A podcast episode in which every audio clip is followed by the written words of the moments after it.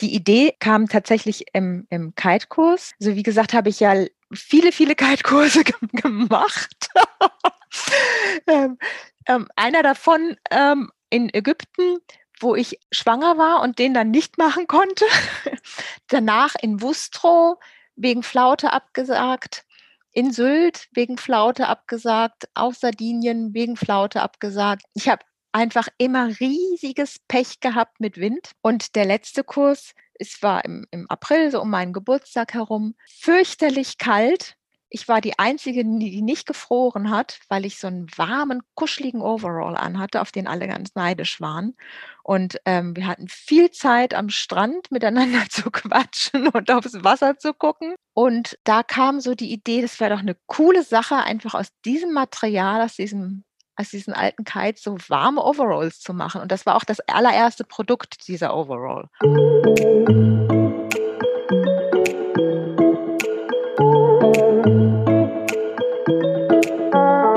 Die Sonne brennt auf ihrer Haut, der Wind bläst ihr ins Gesicht und sie schmeckt das Salzwasser auf ihren Lippen. Wenn Doris Ivanschitz mit ihrem Kite auf der Ostsee unterwegs ist, spürt sie die Natur mit allen Sinnen. Die passionierte Kitesurferin und Modemacherin kombinierte Hobby und Beruf und gründete das Upcycling-Startup Stay in a Kite. Die Idee? Aus alten Kite- und Surfsegeln und Gleitschirmen stellt die dreiundfünfzigjährige individuelle und außergewöhnliche Bekleidung und Accessoires her und leistet damit einen wichtigen Teil zum Umweltschutz. Und damit moin und hallo zum Wellenrauschen Podcast Nummer fünfundvierzig. Mein Name ist Oliver Kramer und ich habe mich diesmal via Zoom-Schalte mit Doris Ivanschitz unterhalten. Die Unternehmerin aus Kelkheim in Hessen ist der erste Podcast-Gast bei Wellenrauschen, der nicht aus Mecklenburg-Vorpommern stammt. Doch für Doris, die mich schon vor einigen Monaten um ihre Unterstützung bat, machte ich gern eine Ausnahme. Gerade weil mich ihre Geschäftsidee, der Bezug zur Ostsee und ihr Engagement für Nachhaltigkeit überzeugten. Ich habe mit der gelernten Damenschneiderin und studierten Bekleidungstechnikerin über ihre Anfänge in der Modebranche und die Modeproduktion in den achtzigern und neunzigern gesprochen. Dabei erklärt mir Doris, wie die sogenannte Fast Fashion der Umwelt schadet. Aus diesem Antrieb heraus gründete sie zwanzig zwanzig das Upcycling-Mode-Startup Stay in a Kite. Die Näherin verrät, welche Produkte sie aus alten Kites herstellt, wo sie ihre Materialien herbezieht und warum sie für die Finanzierung unter anderem auf eine große Community und eine Crowdfunding-Kampagne setzt. Also jetzt gute Unterhaltung mit dem Wellenrauschen-Podcast Nummer fünfundvierzig mit Doris Ivanschitz. Der heutige Podcast wird präsentiert von Männerauszeit, der Kompass für eure Abenteuer. Dann legen wir einfach mal los. Äh, Doris Ivanschitz, heute im Wellenrauschen-Podcast, Gründerin und Inhaberin der Firma Stay in Kite, die Produkte, äh, Mode, Taschen und diverse andere Dinge, das wird sie uns gleich noch alles erzählen, aus ähm, ja, gebrauchten, verbrauchten Kites, äh, Surfsegeln und Garnen und alles, was da so ähm, anfällt, herstellt und äh, klassisches Upcycling macht. Und ähm, ja, Doris, dann erstmal herzlich willkommen. Ja, danke, dass ich dabei sein darf. Ja, ich muss das nochmal für unsere Hörer äh, vielleicht ein bisschen äh, einordnen und erklären. Der Wellenrauschen-Podcast ähm, begrenzt sich ja sonst ähm, territorial sozusagen nur auf Leute, äh, auf Menschen und Firmen aus Mecklenburg-Vorpommern. Und für die Doris habe ich heute äh, mal ja die große Ausnahme sozusagen gemacht und äh, habe mir das aber auch gut überlegt, weil Doris kommt äh, aus Kelkheim. Ich hoffe, ich spreche es richtig aus. Äh, Im schönen Taunus. Mhm. Bei Frankfurt am Main, äh, so, dass das mal so einordnen könnt, so nordwestlich, das kann sie auch gleich noch besser erklären. Und ähm, ja, einfach aufgrund des, der interessanten Geschäftsidee de, und ähm, des maritimen Themas äh, und vor allen Dingen, dass es um äh, ja, Upcycling geht, Green Product, ähm, äh, habe ich mich dazu entschlossen, dass ich mit Doris einen Podcast aufnehme. Und äh, das auch sehr gern mache und auch äh, dahinter stehe. Gut, jetzt habe ich viel erzählt. Doris, äh, bist du bereit? Dann legen wir einfach locker flockig äh, los. Ähm, ich habe mir so als Einstiegsfrage überlegt, natürlich hier, wir hier oben, wir haben es ja so schön bei uns im Norden am Wasser. Äh, ich wette, ihr habt es auch schön, aber hast du auch schon immer diese ähm, Liebe zum Wassersport oder auch zum Meer im Allgemeinen gehabt? Ähm, steckte das auch schon so in dir drin oder kam das jetzt erst durch Stay in a Kite ähm, dazu? Also das kam wirklich über einen Umweg zu mir. Ich ähm, habe vor oh, zwanzig Jahren angefangen, Gleitschirm zu fliegen. Und das ist mal so verwandt, ne? So ein bisschen, ja. Ja, es ist zumindest auch so ein Tuchsport. Eigentlich wollte ich Fallschirmspringen machen oder, ähm, weil es auch noch ein bisschen Speed hat und mehr Adrenalin, Drachenfliegen. Und mein Mann kam dann aufs Tütenfliegen, was man so schön abfällig sagt. Ähm, und da wir das immer irgendwo an Bergseen gemacht haben und wild gecampt haben, ähm, und dann kam so in den Ende der neunziger die ganzen ähm, Kiter auf. Wir haben immer diese bunten Drachen dann da gesehen ähm, über dem Wasser und haben gedacht, hey, das wäre mal eine Starkwindalternative. Wenn wir nicht mehr in die Luft gehen können, könnten wir doch zumindest am Wasser sein. Und das ist dann eine wirkliche Odyssee gewesen. Wir haben sehr, sehr viele Kurse angefangen und mussten die immer abbrechen wegen Flaute. Also es ist tatsächlich über die Luft aufs Wasser gekommen. Ja, und habt ihr dann entsprechend auch äh, zumindest ab und an an der Nordsee oder vielleicht auch an der Ostsee mal Urlaub gemacht? Kennt ihr die Region oder so gar nicht? Mein Bruder wohnt an der Ostsee und ähm, schöne da, hm. ja, in, in Wustrow und da habe ich tatsächlich ähm, Kurse auch belegt und mit unserer Tochter sind wir ganz oft da gewesen. Es ist wunderschön, ja. Also, dann kennst du, ähm, wir reden von Wustrow auf dem Darß, ja, ist das ja, richtig? Ja, genau, genau, wunderschön. Äh, Fischland Darß, ähm, ich denke mal, das ist auch eine meiner Favorites, äh, da fahre ich immer wieder gerne raus, von Rostock aus sind es so um die vierzig Minuten, für euch ist es äh, ja eine halbe Weltreise, also schon etwas weiter, aber es ist, glaube ich, wirklich ähm, ein Stückchen Natur, wo man runterkommt äh, und bei sich äh, ist, ne? Ja, absolut, also wa- Wasser, Wasser immer, also egal, ob in, in den Bergen oder... oder ähm, an der See. Es ist immer ein so sich sammeln, zu sich selbst kommen, auf jeden Fall. Wie oft schafft ihr es, äh, mal hochzukommen? Äh, einmal im Jahr oder dann doch eher seltener? Es ist ja, ja alle zwei, eher alle zwei Jahre. Ja. Genau. Ich kenne ja nun die Strecke fast äh, in- und auswendig. Ähm, wenn der Verkehr schlecht ist, dann braucht man schon mal so über acht mhm. Stunden. Ja. Ähm, das, das ist ein Stückchen, ein Stückchen hin. Nun äh, haben wir den Wasserbezug. Ähm, erstmal bin ich so ein bisschen überrascht. Du bist ja da wirklich auch äh, ein bisschen äh, ja, risikobewusst und äh, liebst auch ein bisschen Action äh, oder hast Action geliebt. Äh, so äh, Liebe ich immer noch. Ja. Absolut. Ja. Bist da so ähm, mit so, sagen wir mal so, solchen Sportarten, äh, war das bei dir immer schon so ein bisschen so, äh, dass das drin liegt im Blut? Das war schon immer so, ja. Ich bin, bin so ein Mensch der Extreme. Mhm. Ja, okay. Mhm. Gut. Also, Extremsport, äh, was heißt Extremsport? Aber Kiten, Fallschirmspringen ist ja nun auch nicht jedermanns Sache. Ähm, Fallschirmspringen habe ich auch schon gemacht. Mhm. Ja, ja. Ähm, also, es hängt ja alles so ein bisschen miteinander zusammen. Und die zweite große, große Leidenschaft von dir ist die Mode. Ähm, das Designen von Mode, das Herstellen, ähm, das Konzipieren. Ähm, ja, erzähl mal, wie du dazu gekommen bist. War das schon so eine Sache, die auch in deiner Kindheit und Jugend äh, so ein bisschen drin war und sich dann sozusagen durchgestrickt hat? Das hat sich sozusagen sogar durchgemändelt, ähm, denn meine, meine Mutter hat auch als Schneiderin gearbeitet, unter anderem. Ähm, und darüber habe ich das so ein bisschen gelernt ähm, und mit sechzehn, siebzehn schon meine ersten eigenen Klamotten genäht, also ohne irgendwelche Anleitung oder sonst was, ähm, weil Kleidung war damals, muss ich sagen, in den neunzehnhundertachtzigern einfach ähm, richtig teuer noch. Da hat das Taschengeld nie gereicht und ähm, so eine Burda habe ich mir dann gekauft, Schnitte ausgeradelt, ganz brav und ja, im Eigenversuch probiert. Viel ist schief gegangen, wurde wieder aufgetrennt, so wie das ist, das Los der Schneiderin. Ähm, aber da habe ich tatsächlich schon begonnen, die ersten eigenen Sachen gemacht. Dann der Wunschtraum, ähm, Modedesign zu studieren, wovon ich ganz schnell abgekommen bin, weil ich doch mehr der Techniker bin. So, mir, mir liegt das, ähm, das mehr im Blut. Genau. Ja. Ähm, ich muss da, ich bin ein sehr strukturierter Mensch. und habe deshalb auch viel in der Qualitätssicherung gearbeitet. Aber natürlich der Entwurf und ähm, das Ausprobieren von Produkten gehört für mich da immer zusammen, die Entwicklung von Produkten. Aber ähm, das reine Design, das reine Entwerfen von Couture und so weiter, das ähm, ist nicht meins. Ich bin da sehr technisch, technisch getrieben. Die Sachen müssen funktionieren. Ja. Also sie sollen schön sein, selbstverständlich, das ist vorausgesetzt, aber sie müssen auch funktionieren. Also wir haben auf der einen Seite diese kreativen Köpfe, ist ja wie bei uns so äh, Marketing oder im Journalismus, äh, dieses kreative machst du mit Sicherheit auch, keine Frage.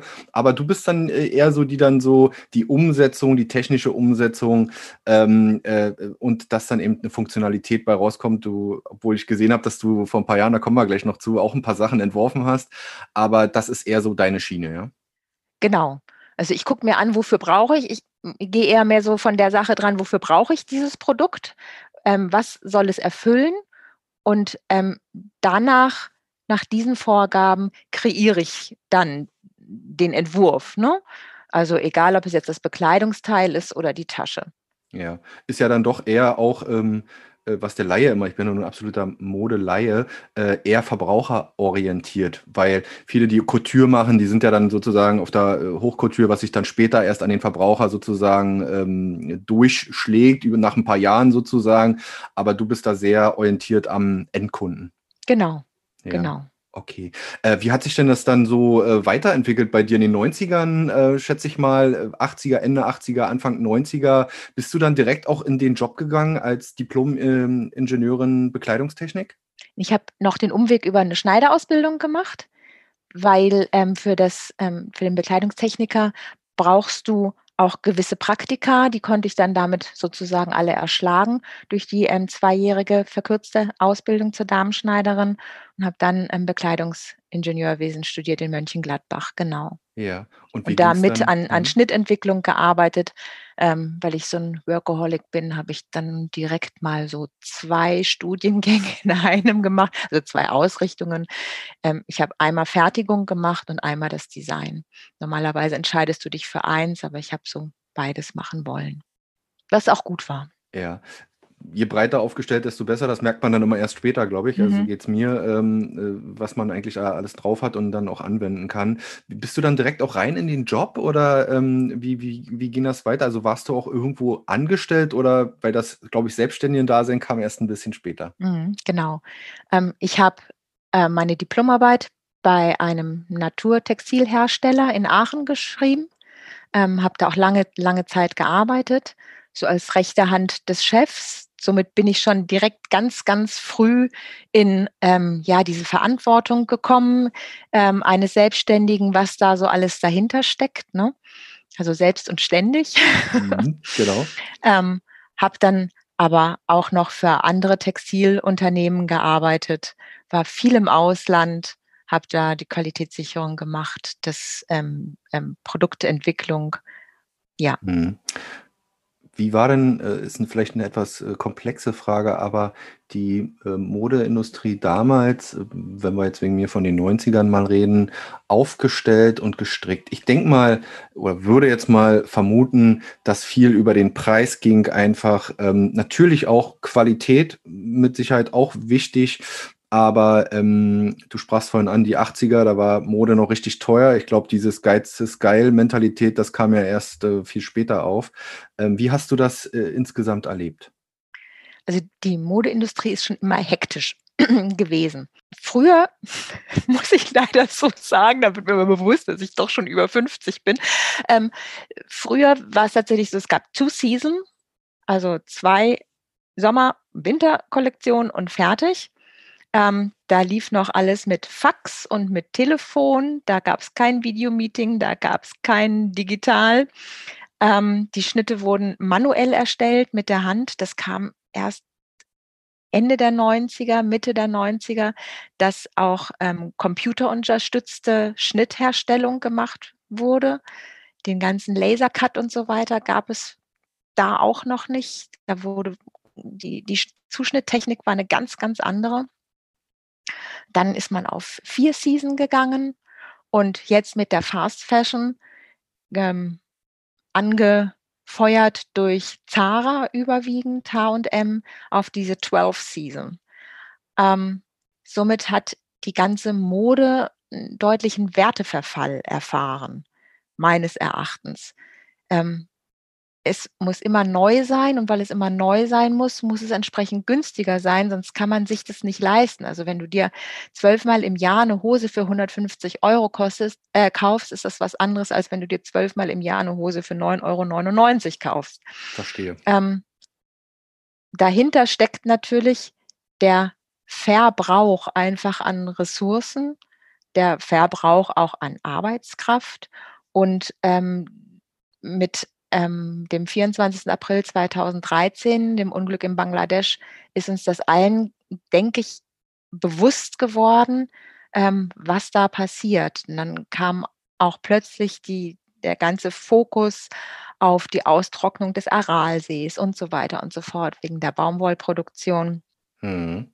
Eine größere Sensibilisierung, weshalb aber die Fast Fashion nicht abgestellt wurde, weil es ist ja auch irgendwo schön.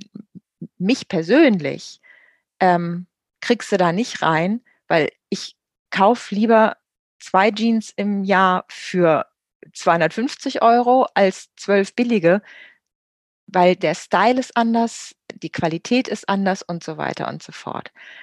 Ähm, und meines Erachtens nach müssen wir ähm, weg von diesem Fast Fashion, wodurch der, der Wandel wird ja auch angeregt durch die Fashion Revolution, durch Fas- Fashion Changes, Futures Fashion Forward und so weiter, die ähm, aber alle auch mit dem gesetzlichen grünen Knopf ähm, ja auf Freiwilligkeit basiert. Hm. Äh, wenn wir da nochmal einen halben Step zurück machen, also aber dieser Kulturwandel, der in der Modeindustrie eingesetzt hatte, im, äh, damals äh, wegen mir am Anfang der großen Ketten kamen, da sprachst du an H und M, Zara und genau. so weiter, ähm, äh, ist das, das ist doch im Prinzip ein Rad, äh, was die da in Gang gesetzt haben, äh, zwölf Seasons, das war ein Begriff, der war mir jetzt so noch nicht äh, bewusst, äh, was man ja kaum nochmal zurückdrehen kann, äh, es sei denn, es setzt ein neues Bewusstsein für ein neues Umweltbewusstsein ein. Ja, absolut.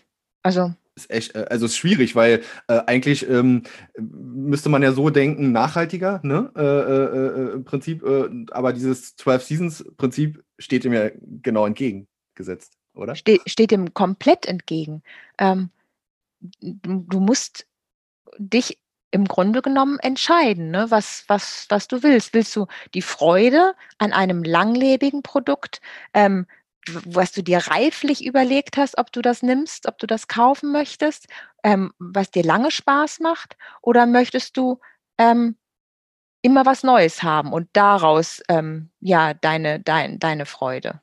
Du sprachst das eben an, äh, du kaufst dir lieber eine Jeans äh, zweimal im Jahr oder einmal im Jahr für zweihundertfünfzig oder zweihundert Euro, wie auch immer, äh, wo Qualität hinter ist äh, und natürlich auch dann der Gedanke dahinter, dass das nur einmal produziert wird und äh, ja, wann, wann, wann setzt du bei dir diese, diese, dieser Umdenkprozess äh, ein? Gab es da auch ein Schlüsselerlebnis? Du sprachst gerade äh, Bangladesch an, aber gab es mhm. da auch andere, äh, wo du gesagt hast, oh, irgendwie würde ich A, was selber machen wollen und B, ähm, es anders machen? Du, der Umdenkprozess setzte tatsächlich echt früh an. Ich bin ein, ein Tschernobyl-Kind sozusagen. Wir haben, ich komme aus Niedersachsen, ähm, aus, in Salzgitter geboren. Da ist die ähm, Strahlenwolke ähm, auf uns herabgeregnet. Und da ist das Bewusstsein schon ganz, ganz ähm, früh bei mir gefestigt worden. Ich ähm, esse auch schon seit... dem vegetarisch, seit, seit, ich, seit ich siebzehn bin. Ähm, wie gesagt, die Diplomarbeit bei mir auch in einem Unternehmen, was, was ähm, Öko arbeitet. Entschuldige, die haben schon Öko gedacht und Öko gearbeitet, da war von den anderen Sachen noch nicht die Rede, ne? Doch, das ist, ist sozusagen zeitgleich passiert, weil dieses ähm, zwölf Season Denken, das ist ja Ende der neunziger Jahre, Anfang zweitausend sozusagen aufgekommen, ne? Das Fast Fashion. Dieses Schlüsselerlebnis für mich war tatsächlich in ganz, ganz früher Jugend, mich entschieden habe, das selbst zu, in, die, in die Hand zu nehmen. Das ist halt geschuldet, will ich mal sagen, diesem frühen ähm, Fast Fashion, dieses, dieses, diese wahnsinnige Hektik, dieses nicht mehr konzentrieren äh, auf sich selbst, ähm, dieser Werteverlust, das ähm, hat mir immer so ein bisschen widerstrebt. Mhm. Und dann habe ich mit der Kleidmanufaktur auch angefangen, mit meiner ersten Selbstständigkeit. Genau. Hatte da eine, eine Business-Kollektion, auch Hosenanzüge und ähm, Kostüme für Frauen gemacht, wo ich alte Jeans verarbeitet habe. Da war ich gerade dabei, das auch auf eine Öko-Schurwolle ähm, dann zu wechseln, da auch so ein Upcycling, ähm, Bioprodukt in den Markt zu bringen. Das war aber noch zweitausendelf, zweitausendzehn ist das gewesen, zu früh. Da war der Markt einfach noch nicht reif ähm, für dieses Produkt und ich bin sehr, sehr spät schwanger geworden. Mit dreiundvierzig erst meine Tochter bekommen und ähm, musste tatsächlich ähm, zwei Leute entlassen. Ich habe das nicht mehr geschafft, allein mit Kind. Wir haben keine Großeltern, die, die aufpassen konnten auf die Kleine. Das war ein etwas schwieriger Start insgesamt. Und ähm, da musste ich mich entscheiden, Familie oder Beruf. Dann hast und, du erstmal deinen Cut gemacht. Ganz, mhm. ganz klar entschieden. Jetzt ist sie zehn und ich bin dann auf mit Stay in a Kite zu neuen Ufern im wahrsten Sinne des Wortes. Und jetzt zur Werbung. Der heutige Podcast wird präsentiert von Männerauszeit, der Kompass für eure Abenteuer. Männerauszeit ist die neue Online-Plattform von Freunden für Freunde. Wir bringen Männer, die gemeinsam Spaß haben wollen, und Anbieter von unvergesslichen Erlebnissen zusammen. Ihr wollt im Go-Kart über die Bahn preschen, mit dem Mountainbike oder Quad durchs Gelände flügen oder mit Wasserskiern über den See rauschen? Männerauszeit zeigt euch, wo die Action ist. Oder wolltet ihr schon immer Bagger fahren lernen, eine Grillschule besuchen oder an einem Biertasting teilnehmen? Männerauszeit inspiriert euch, etwas Neues auszuprobieren. Und so funktioniert's. Klickt auf die Website w w w punkt männerauszeit punkt de, stöbert durch die Kategorien Action, Events, Sport, Genuss, Erlebnisse und Touren. Dort sucht ihr das gewünschte Erlebnis aus. Danach kontaktiert ihr euren Favoriten und schon startet euer Abenteuer. Wichtig dabei, die Männerauszeit ist keine Buchungsplattform, sondern die Litfaßsäule zwei punkt null. Übrigens, Männerauszeit sucht noch nach Anbietern von Erlebnissen, Touren, Events und Locations, die sich auf der Website präsentieren wollen. Die Männerauszeit findet ihr im Netz unter w w w punkt männerauszeit punkt de und auf den bekannten Social-Media-Kanälen. Genau, also jetzt ist er ja dann auch irgendwo selbstständiger ähm, genau. in dem Alter. Äh, die kann man dann schon mal laufen äh, lassen. Und äh, dann hast du das sozusagen wieder reaktiviert und in eine neue Form gegossen. Genau. Die Idee kam tatsächlich im, im Kite-Kurs. Also wie gesagt, habe ich ja viele, viele Kite-Kurse g- gemacht. ähm, ähm, einer davon ähm, in Ägypten, wo ich schwanger war und den dann nicht machen konnte. Danach in Wustrow wegen Flaute abgesagt, in Sylt wegen Flaute abgesagt, auf Sardinien wegen Flaute abgesagt, dann nochmal auf Sardinien. Das gibt's doch gar nicht. Ähm, doch, doch, es war wirklich eine, eine Odyssee. Ich habe einfach immer riesiges Pech gehabt mit Wind oder zu viel Wind. Und der letzte Kurs, ähm, es war einfach ein ganz, ganz netter Trupp. Es war im, im April, so um meinen Geburtstag herum, fürchterlich kalt. Ich war die Einzige, die nicht gefroren hat, weil ich so einen warmen, kuscheligen Overall anhatte, auf den alle ganz neidisch waren. Und ähm, wir hatten viel Zeit am Strand miteinander zu quatschen und aufs Wasser zu gucken. Ähm, und da kam so die Idee, das wäre doch eine coole Sache, einfach aus diesem Material, aus diesem aus diesen alten Kites so warme Overalls zu machen. Und das war auch das allererste Produkt dieser Overall. Geil. Also es ist ja wie so oft, die Dinge sind so naheliegend, sie mhm. liegen vor einem, aber man muss die Idee, äh, ja, man muss umdenken, man muss um die Ecke denken, äh, was kann man jetzt damit machen, ne? Mhm. Und äh, du hast das ähm, miteinander ähm, äh, verbunden und jetzt, ja, vielleicht nochmal so ein bisschen zusammengefasst, wo, wo, was ist der zentrale Ansatz von Stay in a Kite? Der zentrale Ansatz ist für mich wirklich ressourcenschonend, weil für mich war mit der Idee klar, dass ich ausschließlich Biomaterial oder Rezyklate verarbeiten will in diesem Produkt und dass ich auch den textilen Verschnitt, über den ja niemand spricht in der, in der ähm, Textilherstellung oder die, nur die wenigsten sprechen, ähm, dass ich auch den irgendwie verarbeitet bekommen möchte. Ähm, für so ein Start-up, sage ich mal, ein kleines Unternehmen, ein sehr großer Anspruch. Ähm, aber ich habe Möglichkeiten gefunden und auch ähm, Kooperationen gefunden, sodass das möglich ist. Genau. Also der erste äh, Anlaufpunkt wäre ja jetzt, du brauchst die ausrangierten Kites, die ausrangierten mhm. Segel und alles, was noch da so an Materialien mit dazugehört. Ähm, ja, wie bist du da losgelaufen? An wen hast du dich gewandt? Also erstmal habe ich mir eine lange Liste gemacht. Alle Surfschulen, alle Hersteller, ähm, alle, die irgendwie mit dem Thema ähm, zu tun hatten. Und habe rund dreihundertfünfzig Telefonate geführt, um erstmal zu wissen, wo steckt denn das Material? Ich hatte noch nichts zum Zeigen, noch kein Foto, noch kein gar nichts. Ne? So, wo soll das alles herkommen? Richtig, genau. Ich habe nur diese beiden Hände. Ja. Dann war mir klar, okay, ich würde das irgendwie zusammenbekommen. Ich steche da in ein, in ein Bienennest. Es haben viele Interesse. Es gibt aber auch viele, die ähm, handwerklich tolle Produkte daraus herstellen. Aber ich wollte das ja nicht handwerklich machen. Ich will das ja in Serie bringen. Also ne, ich will schon eine Masse machen. Wir reden damit nicht über Kleinproduktionen, sondern wir reden über eine Serienproduktion und genau. ähm, auf hohe Stückzahlen dann. Genau, weil ich ähm, möchte ja auch einen Preis auf das Produkt schreiben können, den der Konsument akzeptiert. Eine Jacke für fünfhundert, sechshundert Euro zu machen, zum Preis eines deutschen Herstellers mit einem deutschen Stundenlohn, ist kein Problem. Aber ähm, auf eine Jacke halt einen günstigeren Preis zu schreiben, der so zweihundertsechzig Euro lautet, das ist was anderes. Ne? Wenn du nimmst ja diese Kites auseinander, ähm, musst sie waschen, musst sie erstmal kontrollieren, Ne, bestimm, bestehen sie noch den Qualitätstest, also reißen sie nicht, ist das Material noch in Ordnung, dann musst du schauen, wo schneide ich zu, musst jedes im einzelnen Zuschnitt machen. Das ist einfach unglaublich viel manuelle Arbeit. Du kannst nichts im Stapel zuschneiden, das heißt, du legst viele textile Flächen aufeinander und schneidest dann mit einem Mal zwanzig, fünfundzwanzig Teile zu, sondern ein Schnitt, der besteht aus mindestens, sage ich mal, beim, beim Bekleidungsteil aus mindestens fünfzehn bis zwanzig oder mehr einzelnen Schnittteilen, die musst du alle einzeln zuschneiden und kannst nicht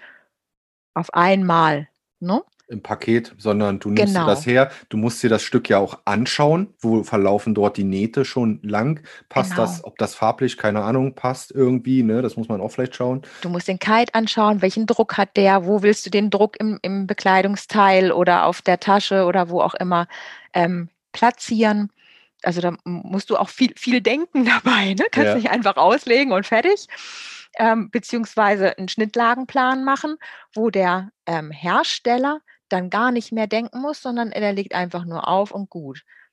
Ne? Wie waren denn so die ersten Reaktionen? Ich meine, gut, bei dreihundertfünfzig Anrufen äh, ist klar, dass man dann vielleicht auch mal ähm, eine Absage oder gar keine Reaktionen erhält. Aber so summa summarum, ähm, äh, seitens der Kite-Surfing, äh, der Surfschulen, ähm, also die, die die Dinger in Umlauf auch bringen vor allen Dingen, ne? Also die Hersteller, ähm, wie haben die auf deine Idee reagiert? Und mich würde auf, all, auf alle Fälle nochmal interessieren, was die bisher mit den Dingern gemacht haben, mit den Gebrauchten. Landete das im Müll? Also die, das, das Feedback wäre erstmal unglaublich positiv, aber auch gleichzeitig ein Stückchen verhalten, weil wie gesagt, es sind schon sehr, sehr viele ähm, tolle Menschen, die individuelle Produkte daraus fertigen. Ne? Und ich hatte, wie gesagt, zu dem Zeitpunkt noch nichts zum Zeigen. Nachdem dann meine Fotos gemacht wurden, die ganze ähm, Kollektion erstellt war, bin ich, waren die Türen ein bisschen offener und ich konnte schon jetzt zu FlySurfer und der Pride Group Duotone ähm, Kooperationen schließen, aber auch zu vielen Surfschulen, die, die uns da unterstützen, wie Surf aus Sylt oder die Kite-Schule Sylt, Surfbau und so weiter. Und sehr, sehr viele Privatpersonen, die ich über Instagram, Social Media gewonnen habe und gewinnen konnte und auch immer noch gewinne, Gott sei Dank. Weil der, der größte Teil der, ähm, des Altmaterials liegt in den Kellern. Das kenne ich von mir selbst. Das Material, wenn du es neu kaufst, kostet wirklich viel Geld. Du hast da ganz tolle Erinnerungen, Erlebnisse, ähm, Urlaube mitgemacht, da trennst du dich nicht einfach von. Denkst dir, ah, naja, vielleicht kannst du es dann nochmal gebrauchen oder ähm, im Bekanntenkreis oder in der Familie oder sonst wie kann es dann weiter verliehen werden. Aber meistens schlummert es dann weiter. Das ist wie mit einem Surfbrett oder mit Skiern. Genau, genau. Also kenne ich das mit den Skiern, ja. Die lagern dann auch fünfundzwanzig Jahre da im Keller. Ja. Aber du weißt, du wirst sie eigentlich nicht mehr gebrauchen. Ne? Der, aber irgendwie ist doch die der, Abnab- der Abnabelungsprozess ist nicht leicht. Ja, okay. Mir geht es mir geht's darum, halt diese ganzen, ganzen Kellerschätze zu heben. Viele ähm, kaufen Material, fahren das ein Jahr und verkaufen das wieder, um keinen großen Wertverlust zu haben. Ähm, vieles Altmaterial geht ins Ausland. Ähm, und wird, wird da weiterverkauft. Manche Schulen wechseln ihr Material auch häufig, verkaufen dann das, das neue Material möglichst an die, an die Schüler weiter, was ja sehr gut ist und haben immer aktuelles Material. Manche Schulen arbeiten mit sehr altem Material, verar- fahren das bis, bis ans Ende. Was ja auch schon diesen Gedanken beinhaltet, genau. Aber ich hatte dann bei meinem Telefonat auch ähm, den mentalen Zusammenbruch, weil ich äh, zwei Wochen eine große eine große Schule zu spät angerufen habe, eine Vereinsschule, die hatten rund sechshundert Segel drei Wochen zuvor entsorgt. Da sind mir wirklich die Tränen gelaufen. Das glaube ich, ja. So, so ist es am, am Ende auch. Entweder du trennst dich nicht von ähm, oder dann entsorgst du es halt doch, weil der Platzbedarf ist nicht gering, ne? Klar. Äh, erzähl mal noch was. Ich habe zwar am Anfang das aufgezählt, aber bin ja da in der Form äh, totaler Laie ähm, zu den ähm, Rohstoffen, ähm, zu den Materialien. Was, welche Materialien verwendest du konkret? Und vielleicht gibt es auch Materialien, an die wir jetzt vielleicht noch nicht mal so denken, wie zum Beispiel Garne oder bestimmte ja, Stoffe. Also natürlich einmal das, das Upcycling-Material, ne? Den, das, den Double Ripstop. Ähm, aus den Kites oder Tubes, das, das Dacron-Gewebe, ähm, aus den Surfsegeln, den Monofilm ähm, oder Spinneka- Spinnakertücher vom, vom Bootsegeln her. Ne? Mhm. Und dann bei den Zukaufmaterialien habe ich einen Bio-Baumwoll-Teddy, ähm, der jetzt noch aus der Türkei kommt. Ähm, da wird die Ware angebaut und nach G O T S-Zertifikat K B A angebaut, also kontrolliert biologischer Anbau. Und nach, nach G O T S werden die, die Fasern gereinigt. Die ganze Ausrüstung ist danach, die, die ähm, Färberei. Ähm, die Richtlinien sind da sehr eng. Das ist so mit die, die beste Auszeichnung, die du bekommen kannst, dieses Siegel. Ähm, wenn ich eine gewisse Menge erreiche, dann kann ich die Ware auch in Deutschland stricken lassen. Die kommt dann aus ganz kleinen, ähm, die Rohbaumwolle kommt dann aus ganz kleinen ähm, Anbaugebieten, unter anderem in ähm, Kirgisistan. Mhm.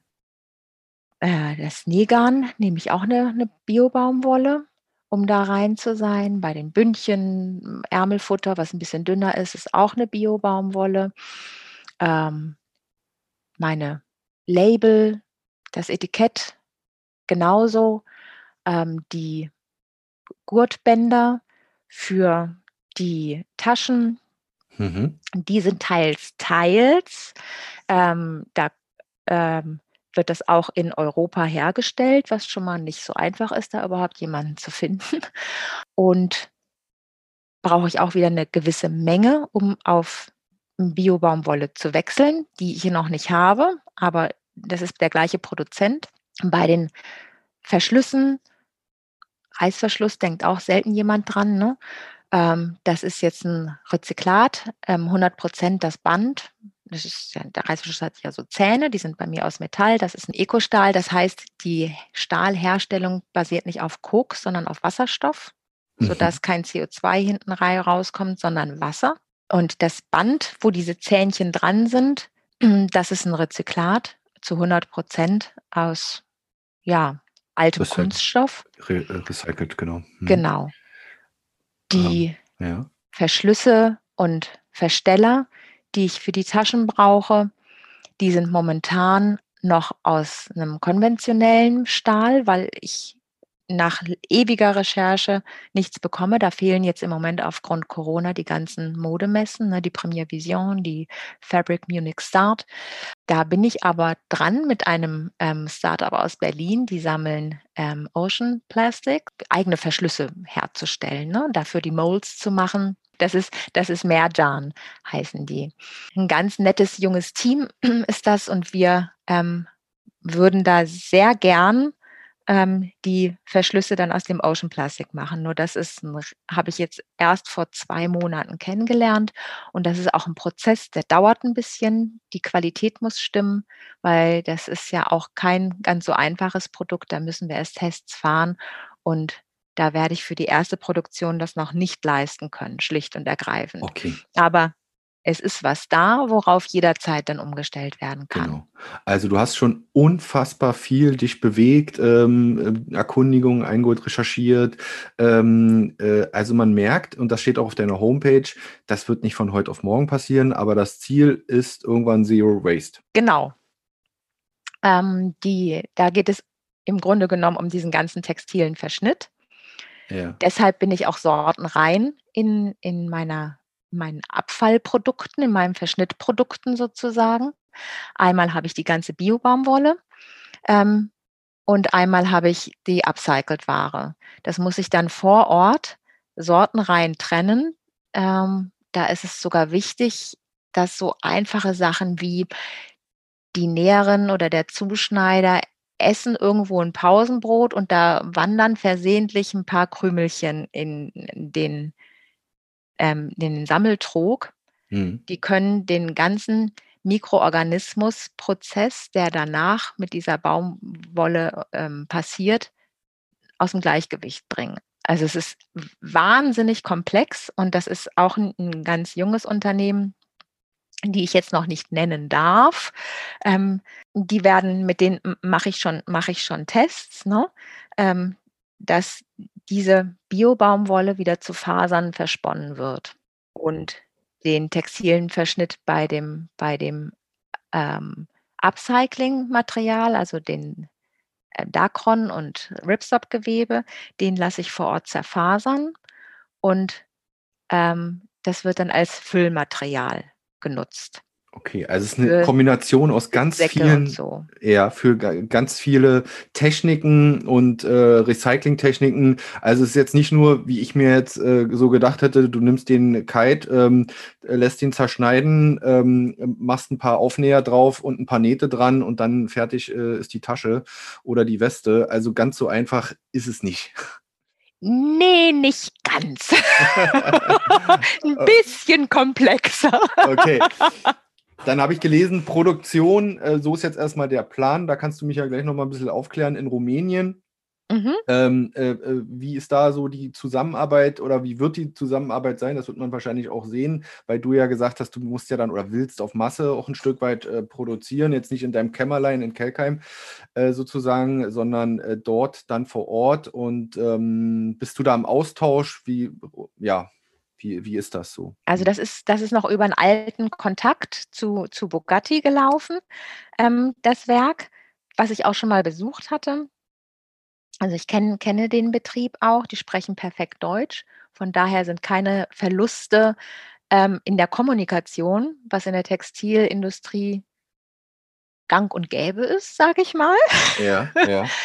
Die erste Produktion, wenn sie, wenn sie anläuft nach dem Crowdfunding, die werde ich auch begleiten. Ich werde da vor Ort sein, weil das, wie gesagt, sehr komplex ist und alles einzeln zugeschnitten wird. Das heißt, der im Zuschnitt steht und fällt am Ende das Design, was hinten rauskommt. Der Zuschneider muss zu hundert Prozent begreifen, was ich will.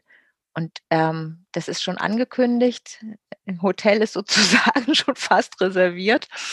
Ähm, ich werde da die ganze Produktion wirklich vor Ort sein und am Zuschnitt stehen, damit muss dabei sein. Ja. Das funktioniert, ja. Damit ähm, dieser Gedankentransfer da ist, damit die Person, die das macht, weiß, was ich will, was ich im Kopf ja. habe. Das kann ja. sie ja nicht sehen. Und das kannst du fernmündlich ähm, schlecht ähm, realisieren, obwohl das schon für die Fotomuster extrem gut geklappt hat und ich echt richtig, richtig glücklich bin. Da ist, ist auf winzige Kleinigkeiten, die ich mit meiner Qualitäterbrille sehe, die mein Mann ähm, und auch Freunde überhaupt nicht gesehen haben. Aber ich sehe das sofort, weil ich bin ja in dem Produkt so, so tief drin. Ähm, hat das super geklappt. Das ist genau so rausgekommen, wie ich mir das dachte. Da das war ich extrem glücklich. Ja, das waren schon mal ähm, fünfzehn, fünfzehn Jacken, fünfzehn Taschen in mehreren ähm, Variationen, mehrere Taschenvariationen. Das ist schon super gelaufen. Sozusagen Muster beziehungsweise ähm, Fotomuster, ja, genau. Fotomodelle Klein. sozusagen. Mhm. Pre-Production äh, nennt man das. Dann. Pre-Production, okay. Äh, die Fachbegriffe hast du am besten da drauf. Ähm, erzähl mal noch was zu den Produkten selbst. Ähm, Ja, wenn du da am Strand gesessen hast bei deinem Kitesurfing-Kurs und gebibbert hast, dann und, und natürlich in den folgenden Wochen, Monaten ähm, hat es bestimmt bei dir im Kopf gerattert. Was kann man denn daraus alles machen? Und natürlich habe ich schon mal ein bisschen auf deiner Homepage ähm, geschaut, äh, was die ersten An- äh, Ansätze, Ideen sind. Ähm, also da ist eine Menge, eine Menge möglich. Erzähl mal so ein bisschen, was, was man daraus alles machen kann. Genau, als, als Bekleider ähm waren natürlich erstmal Bekleidungsteile da, logisch, ne? Ja. ähm, wie wie konnte es auch anders sein? Wie gesagt, dieser der, der Overall, dann kam ein Mantel dazu, den man, ähm, wenn man aus dem Wasser kommt, ähm, direkt drüber werfen kann, um nicht auszukühlen. Den Neopren, den nassen, ziehst du nicht aus, wenn du nachher nochmal aufs Wasser willst. Und der Wind kühlt dich unglaublich schnell aus. Und der Ripstop ist ja echt winddicht. So, da kommt wenig durch. Sie sind auch schon getestet von uns, die, die Mäntel. Das funktioniert sehr gut. Ähm, dann kam noch eine Weste dazu und eine Jacke und eine Boardshort. Ähm, und mit den Tubes habe ich dann gedacht, hm, das kann ich nicht für die Bekleidung nehmen, aber ähm, doch für Taschen. Und so ist dann eine große, breite ähm, Taschenvielfalt entstanden. Zu Rolltop-Rucksäcken ähm, und Rolltop-Taschen, Kulturbeutel, eine Yogatasche, auch mit dem Rolltop ist dabei, so eine große Beachtasche und noch so eine, ähm, ich, wer, ich werf einfach alles rein, Tasche, die du auch als ähm, Wäschesack gut nutzen kannst. Strandtasche oder mhm, solche, genau. solche ähm, Geschichten. Ähm, Ja, wie waren so die erste Resonanz äh, dann beim, beim Kunden, beziehungsweise vielleicht jetzt erstmal Testkunden oder vielleicht, ja, man ist ja, ist ja oft so, man fragt vielleicht auch Bekannte, Verwandte, äh, verschenkt die vielleicht die Sachen oder verkauft sie vielleicht erstmal testweise. Gab es da schon mal so erste Reaktionen, weil so richtig am Markt willst du ja erst kommen? Also mein, meine erste Reaktion auf, auf den Overall war erstmal, dass ich so ein festgefrorenes, breites Grinsen hatte und dachte, wow! Wie geil ist geil. das denn? Ja, ja. Ich habe da gestanden und habe mich einfach nur gefreut. Und das ist auch die Resonanz, die ich ähm, wiederbekomme. Klar, es gibt Menschen, die kann, können mit Upcycling überhaupt nichts anfangen, aber ähm, diejenigen, die so ein bisschen modeaffin sind, die finden es großartig. So, ich habe jetzt ähm, hier bei, bei uns im, im Ort ähm, schon so erste Testverkäufe gemacht, was sehr gut gelaufen ist.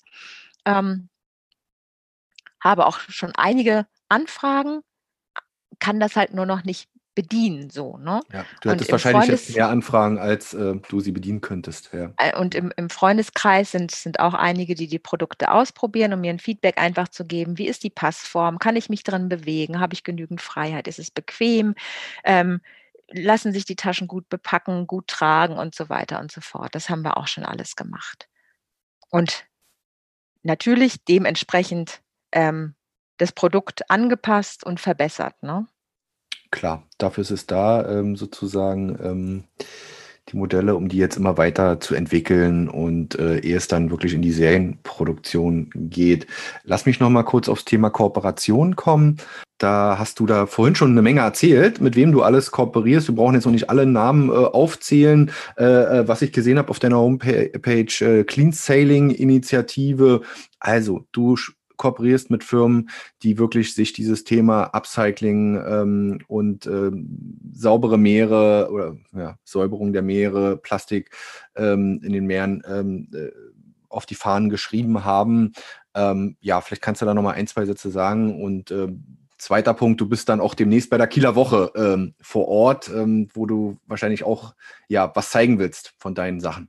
Genau, das ist über die, die Clean Sailing Initiative entstanden, die ähm, an mich herangetreten sind wegen des Upcycling-Themas, was ich mache. Hinter der Clean Sailing Initiative steht der D B S V, also der Deutsche Boots- und Schiffbauverband, und der weltweit führende Segeltuchhersteller Dimension Polyant, die ähm, sich zum Ziel gesetzt haben, für jedes Segel, was rausgeht, neu, soll möglichst ein Segel zurückkommen. Das geht jetzt erstmal, startet, und das werden nicht sofort wahnsinnig, wahnsinnig große Massen sein, wodurch das jetzt erstmal durch ein durch Upcycling-Unternehmen, da bin nicht nur ich dabei, sondern auch noch andere, verarbeitet werden kann.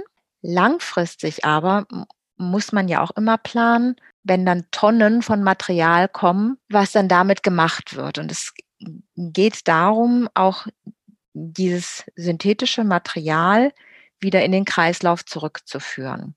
Und da ist das Sächsische Textilforschungsinstitut mit im Boot, die nach Möglichkeiten suchen, ein chemisch-physikalisches Recycling zu erforschen. Aber Forschung ist immer ergebnisoffen und dauert ganz einfach, ne? Okay, und du bist mit Sicherheit äh, mit deinem Business nicht die einzige Abnehmerin, weil wenn das Tonnen von äh, Segeln, das kann sicherlich nur ein Teil sein, aber du bist jetzt äh, sozusagen ein Teil dieser Initiative und äh, hast da eine Verbindung zu und kannst dann auf der Kieler Woche dich möglicherweise auch präsentieren? Mhm, genau, also ich werde, werde mit dabei sein, werde, werde zeigen, wie die Kites und, und Surfsegel auseinandergenommen werden, wie der Zuschnitt funktioniert, wie die Näherei funktioniert. Ah, cool, schön. Ähm, mhm. Um einfach so zu senden, die, die, die Menschen, die ähm, vor Ort sind, zu sensibilisieren für das Upcycling. Ähm, wir wollen auch Segel einsammeln, also du kannst da direkt Drop-Off machen. Wenn du Altmaterial hast, kannst du es da direkt ähm, vorbeibringen. Ähm, Und für mich als Start-up natürlich ähm, die tolle Möglichkeit, viele neue Kontakte zu knüpfen, ne? Absolut. Dafür sind ja so eine Art, also es ist jetzt keine Messe, aber du weißt, was ich meine, Veranstaltungen natürlich auch da, Präsenz zu zeigen und äh, zur Community ähm, genau. äh, Kontakt aufzubauen. Ich glaube vom vierten September an, ne? fünften September in dem Dreh ist die Kieler Woche? vierten bis zwölften September. Ja. Sehr gut. Dann, äh, Leute, ähm, fahrt mal dahin. Wer sowieso da ist, kann gleich mal sein Segel oder sein Kite mitbringen und ähm, bei Doris abgeben. Ähm, ja, als du mich vor einigen Monaten kontaktiert hast, war ja auch dein Ansinnen, ja nicht nur ein bisschen sozusagen äh, Werbung zu machen, sondern möglicherweise auch Kooperationspartner zu finden, äh, weil wir ja hier an der schönen Ostsee ähm, äh, sind, stationiert sind. Ähm, nun hast du ja gerade erzählt, du hast da schon einen Haufen äh, abtelefoniert. Äh, suchst du noch nach Kooperationspartnern, Surfschulen hier an der Ostsee bei uns, äh, wo wir das so ein bisschen weitergeben können, oder bist du da schon ganz gut ausgelastet? Weil Weil du hast ja gesagt, irgendwann, wenn dir, sagen wir mal, Tonnen zugeschickt werden, irgendwo musst du ja damit auch hin. Ähm, naja, ich wachse ja. ja. Und ähm, für, für die Tonnen habe ich natürlich auch schon Einlagerungsmöglichkeiten. So ist es nicht. Okay, aber gut. Ich sag mal, ich will das jetzt erstmal natürlich Deutschland europaweit ausrollen. Und das Ziel ist jetzt, Drop-Offs sozusagen einzurichten. Und da ist natürlich die, die Nordsee-Ostsee-Küste perfekt für, ähm, um sein Material, was man nicht mehr braucht, an den Standorten, wo man da halt surft, direkt abzugeben. Ähm, das Konzept dafür ist notiert. Nur jetzt bin ich ja, wie gesagt, erstmal dabei, das, das ähm, Crowdfunding zu machen, und ich schaffe einfach nur eins nach dem anderen. Alles cool, und, klar. Ähm, auch nach dem Crowdfunding, was ja für mich auch ein Proof of Concept ist, werde ich dann ähm, diese Sache angehen, ähm, diese, dieses Sammeln und das Drop-Off an der Küste halt zu etablieren. Denn das wäre jetzt meine Vision, dass da viele, viele einfach mitmachen und die Notwendigkeit auch sehen, dass dieses Material ein zweites Leben verdient, ne, dass diese Abenteuer und die, die Energie, die drin steckt, weiter, weiter getragen werden darf und auch um ja, Müll schlicht und ergreifend zu vermeiden und Ressourcen zu schonen. Sehr schön. Und ähm, vielleicht kann es ja irgendwann mal eine Selbstverständlichkeit werden, wie heutzutage mit äh, anderen Dingen, die selbstverständlich sein sollten in Sachen Umweltschutz und Meeresschutz, dass die Leute einfach äh, an die Surfschule ihres Vertrauens herantreten und ihren Kite da abgeben. Genau. Ja. Okay, dann ja, dann erzähl noch mal was zu deiner Crowdfunding-Kampagne, die im August startet. Ähm, was äh, erhoffst du dir davon und ähm, ja, äh, was, was willst du mit dem Geld machen? Das muss man ja auch mal thematisieren. Also auf jeden Fall ein, ein Proof of Concept, ne? Um zu sehen, so ähm, ist der Markt bereit für dieses Produkt? Finde ich meine Käufer? Ähm, Und mit der Summe, die wir, die wir als Ziellevel haben, wollen wir tatsächlich die erste Produktion finanzieren. Das ähm, werden drei, vier Taschenmodelle sein und ähm, möglicherweise auch noch die Jacke. Aus dem Ganzen, was ich vorhin genannt habe, haben wir uns deutlich fokussiert. Und äh, das Ganze läuft über Startnext? Äh, den das Ganze läuft auf Startnext, ganz genau. Am ja, vierundzwanzigsten achten geht's los. Okay, und da muss man mal äh, eingeben, Startnext äh, slash ähm, Stay in a Kite oder das was wird ist das? Man, das wird man so eingeben müssen, richtig. Jawohl, das können wir dann auch gerne nochmal bei uns äh, verbreiten. Ich unterstütze das gerne und ähm, liebe Leute, das ist jetzt hier keine Werbeveranstaltung, sondern äh, einfach eine Sache, die mir irgendwo am Herzen liegt. Und ähm, wenn es einen Anbieter für nachhaltige, für Meeresschutz und Produktion hier an der Ostseeküste äh, gibt, und die gibt es auch, ja, das will ich hier nochmal betonen, äh, dann meldet euch bei mir. Und äh, vielleicht abschließend, Doris, noch die Frage, äh, ja, welche Vision du für die Zukunft hast. Du hast einen Punkt eben angesprochen schon. Ähm, bist du da schon ein bisschen weiter oder sagst du, naja, jetzt erstmal Step by Step ähm, in die Großproduktion gehen auf jeden Fall. Und äh, mich würde vielleicht auch nochmal interessieren, ist das eine reine Online-Geschichte dann, also sprich Vertriebskanal online, oder gehst du auch in den Einzelhandel? Ähm, wo wird man am Ende dann deine Sachen bekommen? Wir werden erstmal online starten, ähm, aber es wird ähm, immer einige Schulen geben, die äh, das jetzt dann, also direkt nach dem Crowdfunding, schon ähm, anbieten, das Produkt. Ähm, und mittelfristig, natürlich, plane ich das Ganze auch dann, dann im, im Handel zu vertreiben. Dafür brauche ich aber das schöne Wörtchen Masse wieder, ne? Also Das ist, das ist schlicht und ergreifend ein, ein Rechenbeispiel, dass du so und so viel Stückzahlen brauchst, damit ähm, du den und den Preis, den du als ähm, marktgerecht erachtest, ähm, leisten kannst. Das ist eine Frage der Skalierung und das musst genau. du ja dann leisten können und bieten können, genau. Sonst brauchst du dort erst gar nicht äh, anfragen. Genau, genau. Ja, okay. Gut, also noch ein, äh, ja, durchaus noch äh, langer Weg, aber du hast schon verdammt viel äh, geschafft und ich bin immer wieder beeindruckt. Äh, machst du das mit deinem Mann zusammen oder bist du da auch wirklich Einzelkämpferin? Oder? Also mehr oder weniger bin ich Einzelkämpferin. Ja, mein Mann, mein Mann macht, mein, mein Mann unterstützt mich unglaublich mental und ähm, fängt mich da immer wieder auf, wenn ich... wenn ich mal am Boden liege, logisch. Ähm, sie hat die Website ähm, auch programmiert, der ähm, hilft mir, wo, wo er kann, bei, bei Bildbearbeitung, bei Textbearbeitung, ähm, was er halt neben seinem normalen Beruf, ne, der ihn halt auch zehn, acht, acht bis zehn Stunden am Tag einnimmt und dem täglichen Leben mit Familie noch übrig bleibt an Zeit, das steckt er tatsächlich dann auch in dieses Projekt. wenn es darum geht, jetzt auch ähm, Flyer zu machen oder, oder, oder. Sowas kann ich Gott sei Dank alles an ihn abwälzen. Das ist schon mal sehr wertvoll. Ja, das ist und, super. Äh, ich glaube, die mentale Unterstützung, da kann ich aus eigenen äh, Erfahrungen äh, berichten, das braucht man, dass man da auch einfach eine Stütze hat und jemanden, der hinter einem steht, weil ähm, egal welches Business, ob das deins oder meins ist, ähm, man braucht einen langen Atem, man braucht Mut ähm, und ähm, weiterzumachen, dran zu bleiben, da nicht gleich bei jedem Rückschlag ähm, den Kopf in den Sand zu stecken, sondern ähm, ja, immer dran zu bleiben. No? Genau. Ja, genau, das okay. ist so. Gut, Leute, dann äh, würde ich mal sagen, schaut mal rein bei stay in a kite dot com. Habe ich das richtig gesagt, Doris? Ja. Ja, äh, was, was es da schon äh, so äh, zu sehen gibt, ähm, da könnt ihr euch schon mal ähm, äh, informieren. Und ähm, ja, äh, die Crowdfunding-Kampagne startet, wie gesagt, im August. Und dann sehen wir, was dabei Und rauskommt. Und es gibt natürlich für die Early Birds in der Crowdfunding-Kampagne den, den Superschnapppreis, ne? Das ist ja gar keine Frage. Ja, Special für Special-Unterstützer. Ja. Genau. Wer, wer, wer früh unterstützt, der kriegt halt einen Vorzugspreis. Und das Gute bei, beim, beim Crowdfunding ist ja auch noch, dass du, für dich ist es risikolos. Denn nur wenn die Kampagne ähm, erfolgreich endet, wird bei dir der Betrag abgebucht. Wenn die nicht erfolgreich ist, dann passiert gar nichts. Also dann zieht Startnext das, den Betrag, mit dem du unterstützt hast, nicht ein. Ja. Ich habe das jetzt auch schon mal gehabt, dass ich äh, Gäste äh, im Wellenrauschen-Podcast hatte, wo ich unterstützt habe, auch weil ich dahinter stand, nicht weil sie Gast im Podcast waren.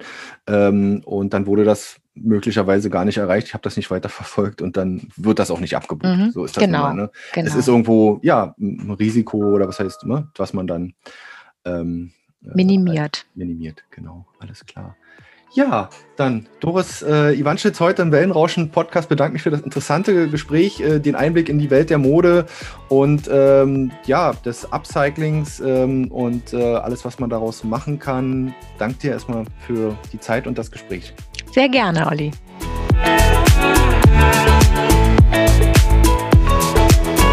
Der Podcast mit Doris Ivanschitz ist auf unserer Homepage unter w w w punkt wellenrauschen dash m v punkt d e abrufbar.